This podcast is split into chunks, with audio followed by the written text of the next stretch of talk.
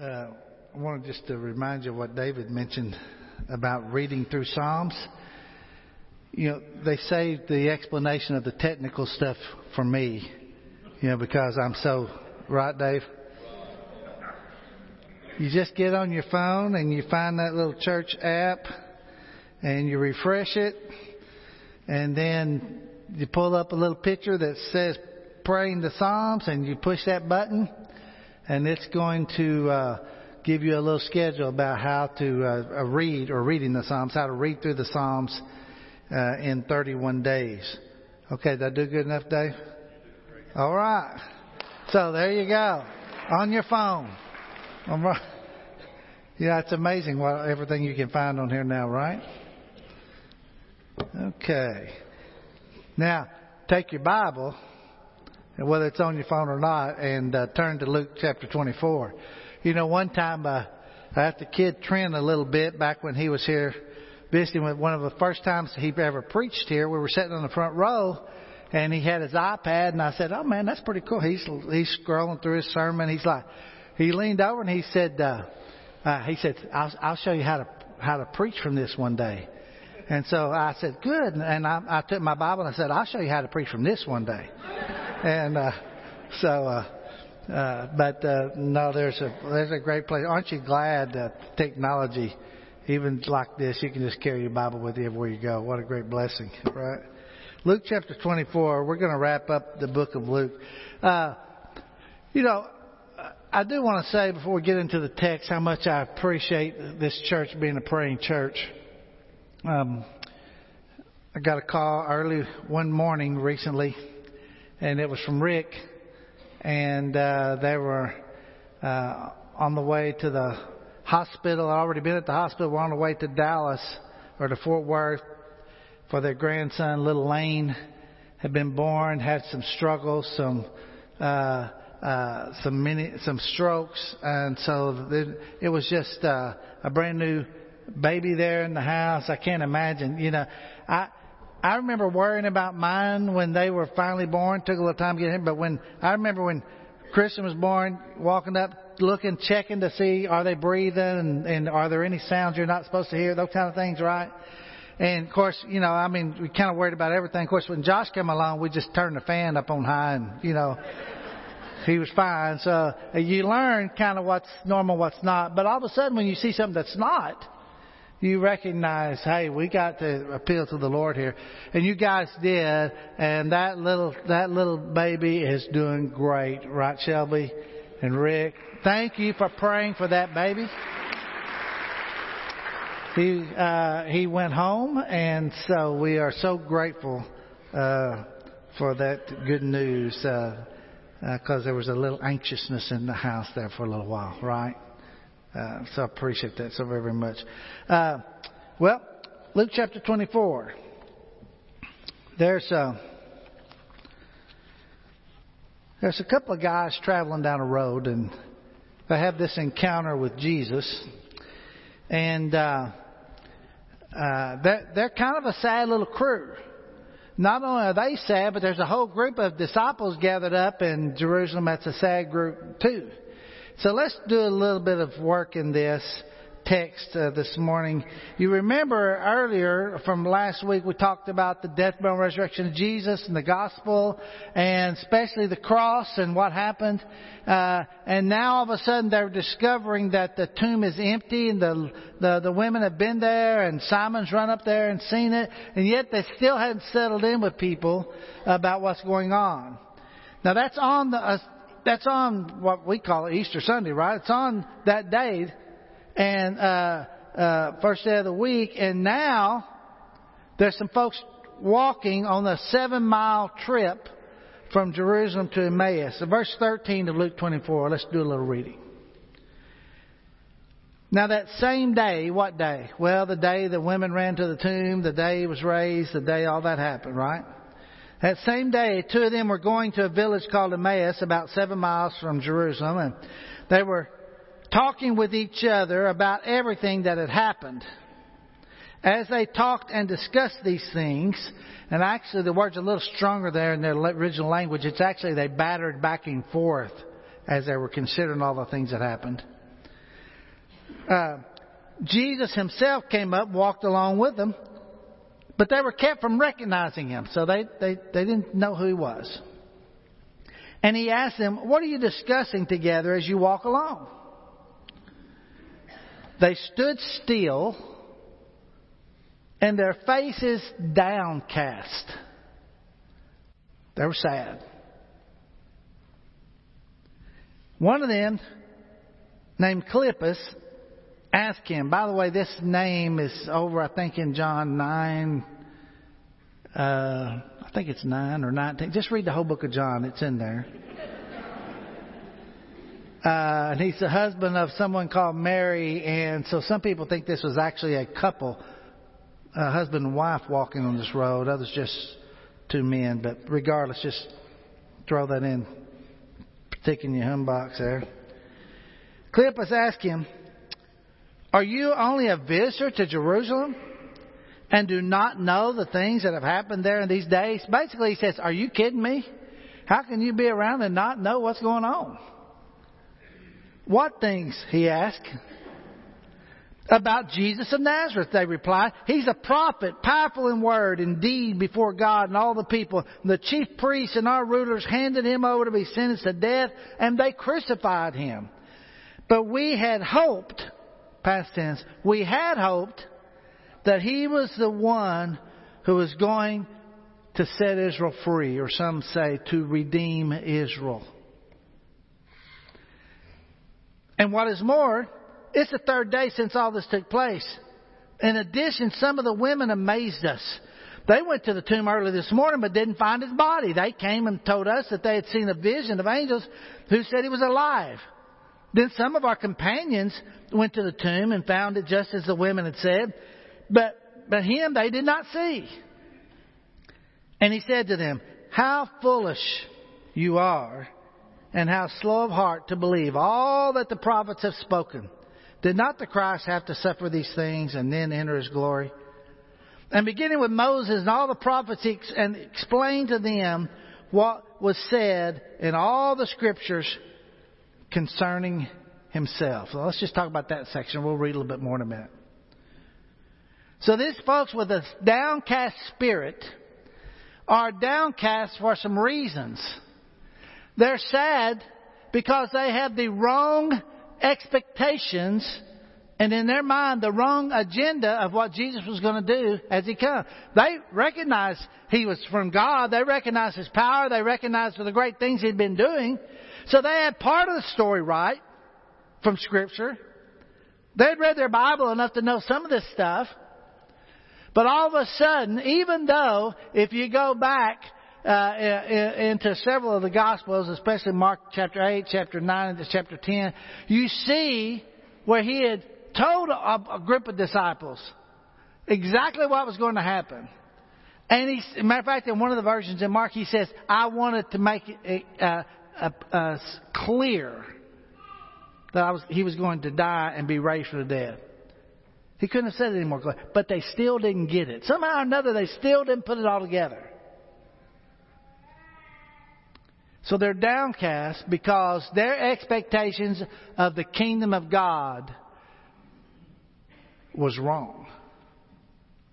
They missed it. Now, they missed it and they had a lack of understanding of their Bible. And they were slow of heart to believe. Even though they had the testimony of the scriptures, they also had the testimony of people who had been to the tomb that day and saw it empty. They had told them, yet they still didn't get it. Now,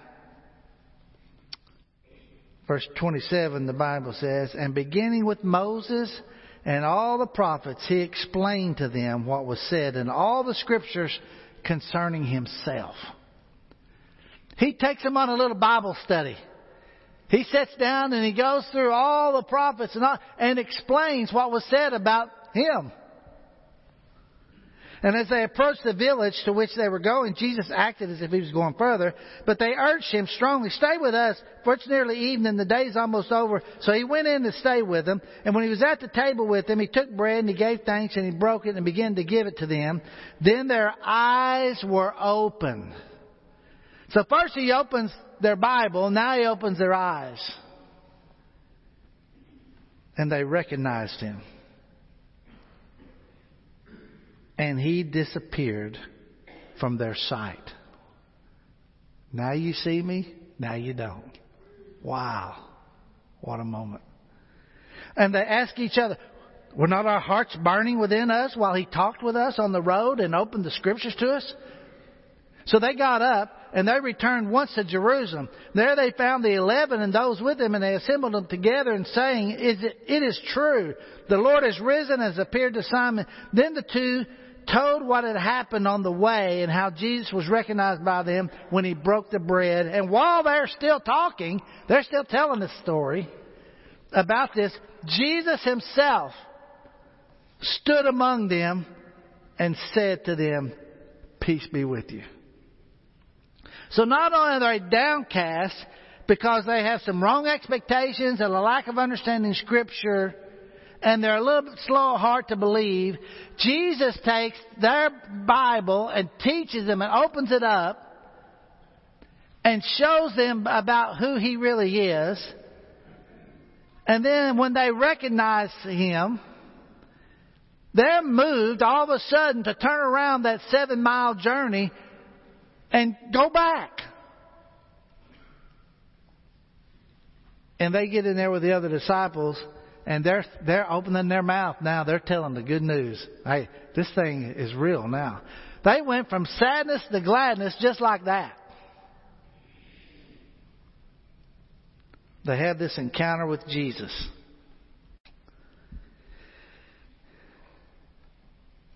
Then look what the other guys happened with them. Jesus says, Peace be with you. They were startled and frightened, thinking they saw a ghost. And he said to them, Why are you troubled and why do doubts rise in your minds? By the way, have you ever asked yourself that question? Why am I worried about some stuff and why am I doubting junk? Why do I let that arise in my mind? Then he says, Look at my hands and my feet. It is I myself. Touch me and see, and see a ghost does not have flesh and bones as, as you see I have. And when he had said this, he showed them his hands and feet. And while he was still there, uh, uh, while they still did not believe because of joy and amazement, he asked them, do you have anything here to eat? And they gave him a piece of broiled fish and he took it and ate it in their presence. And he said to them, this is what I told you while I was still with you. Everything must be fulfilled that was written about me in the law of Moses, the prophets, and Psalms, which we're going to get to next week, right? Then the Bible says he opened their minds so they could understand the scriptures. And he told them, this is what was written. The Christ will suffer and rise from the dead on the third day, and repentance and forgiveness of sins will be preached in his name to all nations, beginning at Jerusalem. You are witnesses of these things. I'm going to send you what my Father has promised, but you stay in the city until you have been clothed with power on high. And when he had led them out to the vicinity of Bethany, he lifted up his hands and he blessed them. And while he was blessing them, he left them and was taken up into heaven. And then they worshiped him and returned to Jerusalem with great joy, and they stayed continually at the temple praising God. So now this group of way more than the two now are gathered up and they're having a problem too. Now here's what here's kind of the thing that kind of gets me about this. Uh, the two on the road are discouraged. They think they don't have any hope because they really don't understand what he was going to do. They had a wrong idea about the kingdom. Uh, by the way, have you ever held any biblical beliefs that led you to be hopeless? Just kind of think about that one. Have you ever had a partial doctrine, because you didn't understand all of it, kept you in a situation where you were always bewildered or sad or discouraged because you really didn't understand the total picture of the gospel. That's where they were. And then when they get with these other disciples, they're the same way. Now, here's what I like about this. I don't like that they were discouraged, and I don't like that they were disillusioned and, and, and, and that they didn't understand. But what I do like about it is that they're weak and struggling people that He gives the Great Commission to to go in all the world with the gospel. He uses these kind of people, and when I see their weaknesses and I look at my own weaknesses and my own mess ups, I think, you know what? There's hope for me, right? There's hope for me. And all of my lack of understanding all the scriptures sometimes, for sure, because I'm just telling you right now, I don't know everything in this book. And if you find some guy that claims he does, stay away from him. I was telling somebody one time that uh, not only uh, uh, was it a great day when I discovered that grace covered my bad behavior, it was also a tremendous day when I finally understood that grace covered my bad theology. That I don't know everything just right. But as Jesus guides me through the Bible, through what is written in the Old and New Testament about who He is, when I discover who He is, and the message He has for everybody else, all of a sudden hope and confidence come into play then very strong in my heart. Not because of me at all, only because of Jesus.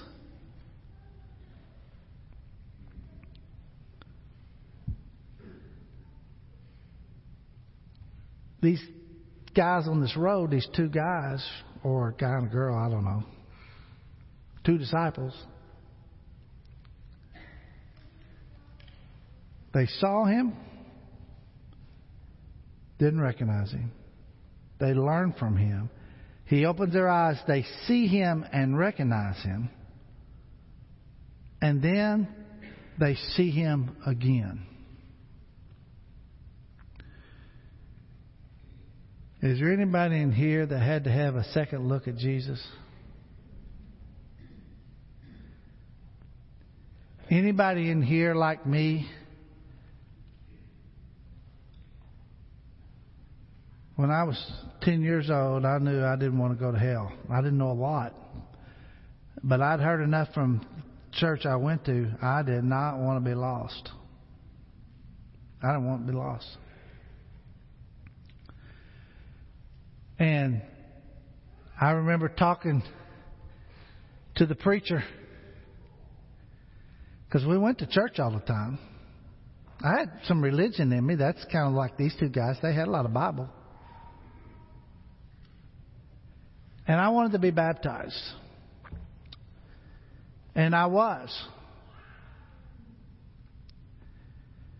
Now, in my family at that particular time, my uh, Later on, my dad was not a Christian and went to church, and my mom was and didn't go. Just a little dysfunction going on there. I remember when I was baptized and I sat beside my dad at church and I was thinking, I dread the communion part because now all of a sudden I'm going to do something he doesn't do. I'm not going to be like him anymore. That bothered me. That strange what goes through a kid's mind? So I really wanted to be like my dad in a lot of other ways, but then, you know. And so I I try to do some decent things and try to live pretty decent, but then all of a sudden as I got older, I got off track and had my own road of, of rebellious thought. Not, I, I never quit going to church. By the way, sometimes you hear people say that.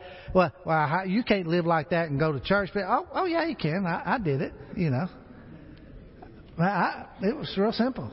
And my, all the little old ladies at church thought I was the greatest thing in the world because they knew me on Sunday morning, but they didn't know me on Saturday night. And so as I got away from God in my mind as well as some of my actions, the story I heard all my life and knew by heart all of a sudden became real to me one day as Gary Stevenson and some others sat down and were sharing with me about how Jesus can change your life. And we're going through the same information I had read all my life. But the difference was it wasn't about intellect. It's not about information. It's about transformation. Then I remember one night after uh, Arkansas State University, where I was going to college, after we had been to Memphis, Tennessee to play University of Memphis. Beat them that night, by the way.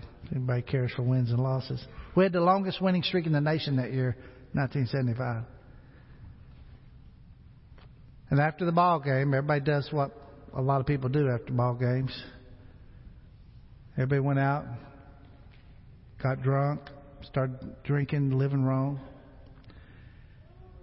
Yet I had this battle inside me back and forth because people have been good people have been sharing with me, and then all of a sudden I'm in this situation.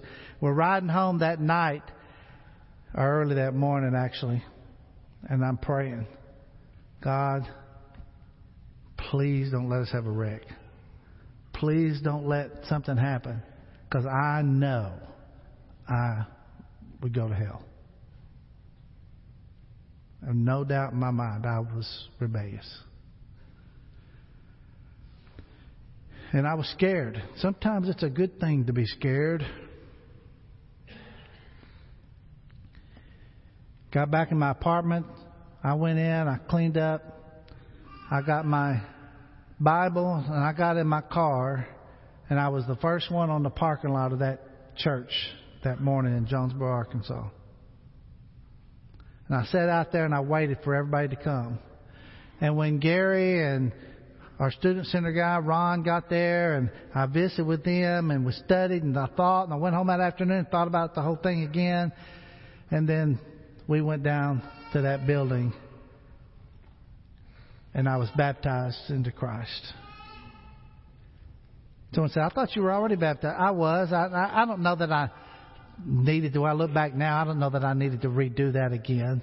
But I just know I wanted to make a turn. I, I, it's, it's where I call you make the turn. I had information.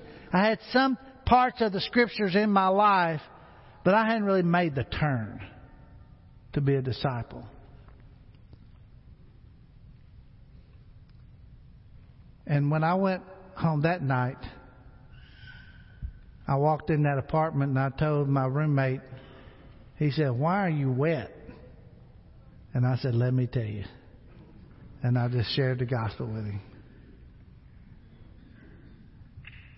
Then all that happened, then all I wanted to do was just share the gospel and let what happened to me happen to somebody else.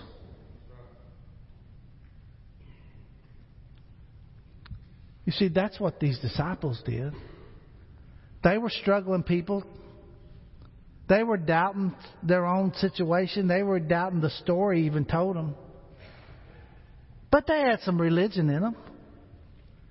And finally, through, the, through seeing who Jesus really was and his body that was out of that grave, the resurrection, an empty grave, gave empty hearts solid confidence because hope was born in their lives.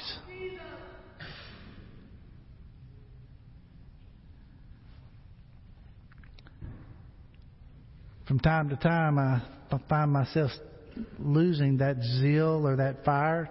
You ever like that? A lot of times that's why New Year's comes days where we set goals of I'm going to read my Bible all the way through this year. How many have ever set, how many have ever had that goal, by the way? Just go ahead and raise your hand. How many of you ever said, I'm going to read? How many of you uh, failed at doing it that time besides me? Yeah. Yeah. You know, I mean, like I started, I'm going to read my Bible this year all the way through, you know, and I, I mean, I've read Genesis so many times. I, I'm like, this year I'm just going to start in Exodus, you know, because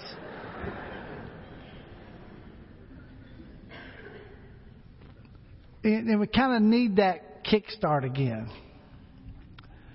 And then I realized, you know what really gets, gives me that?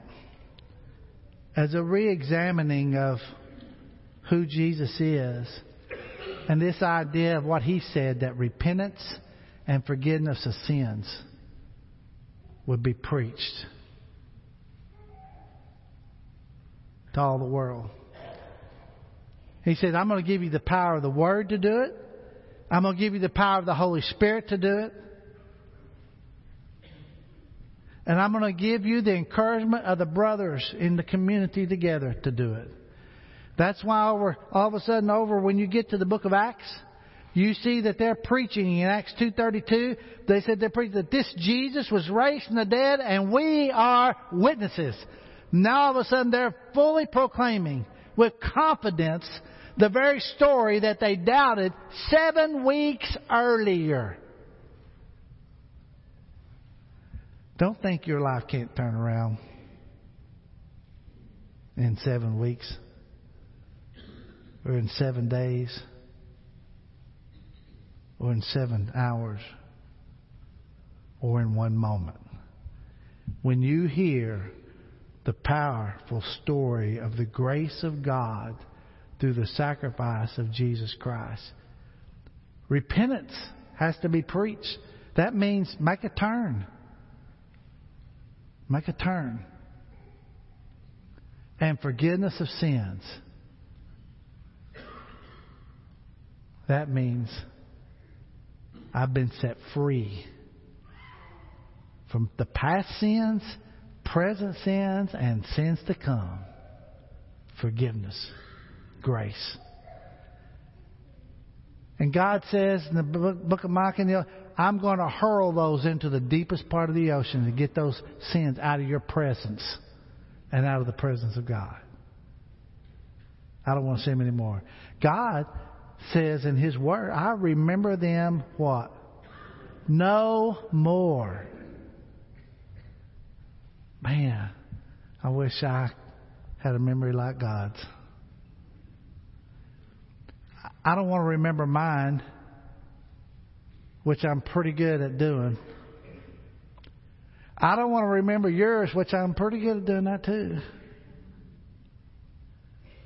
Instead, my focus can't be on me and my weaknesses. But like, like John sang in one of the songs, it's in Christ that we have the strength, right? Weak, broken people.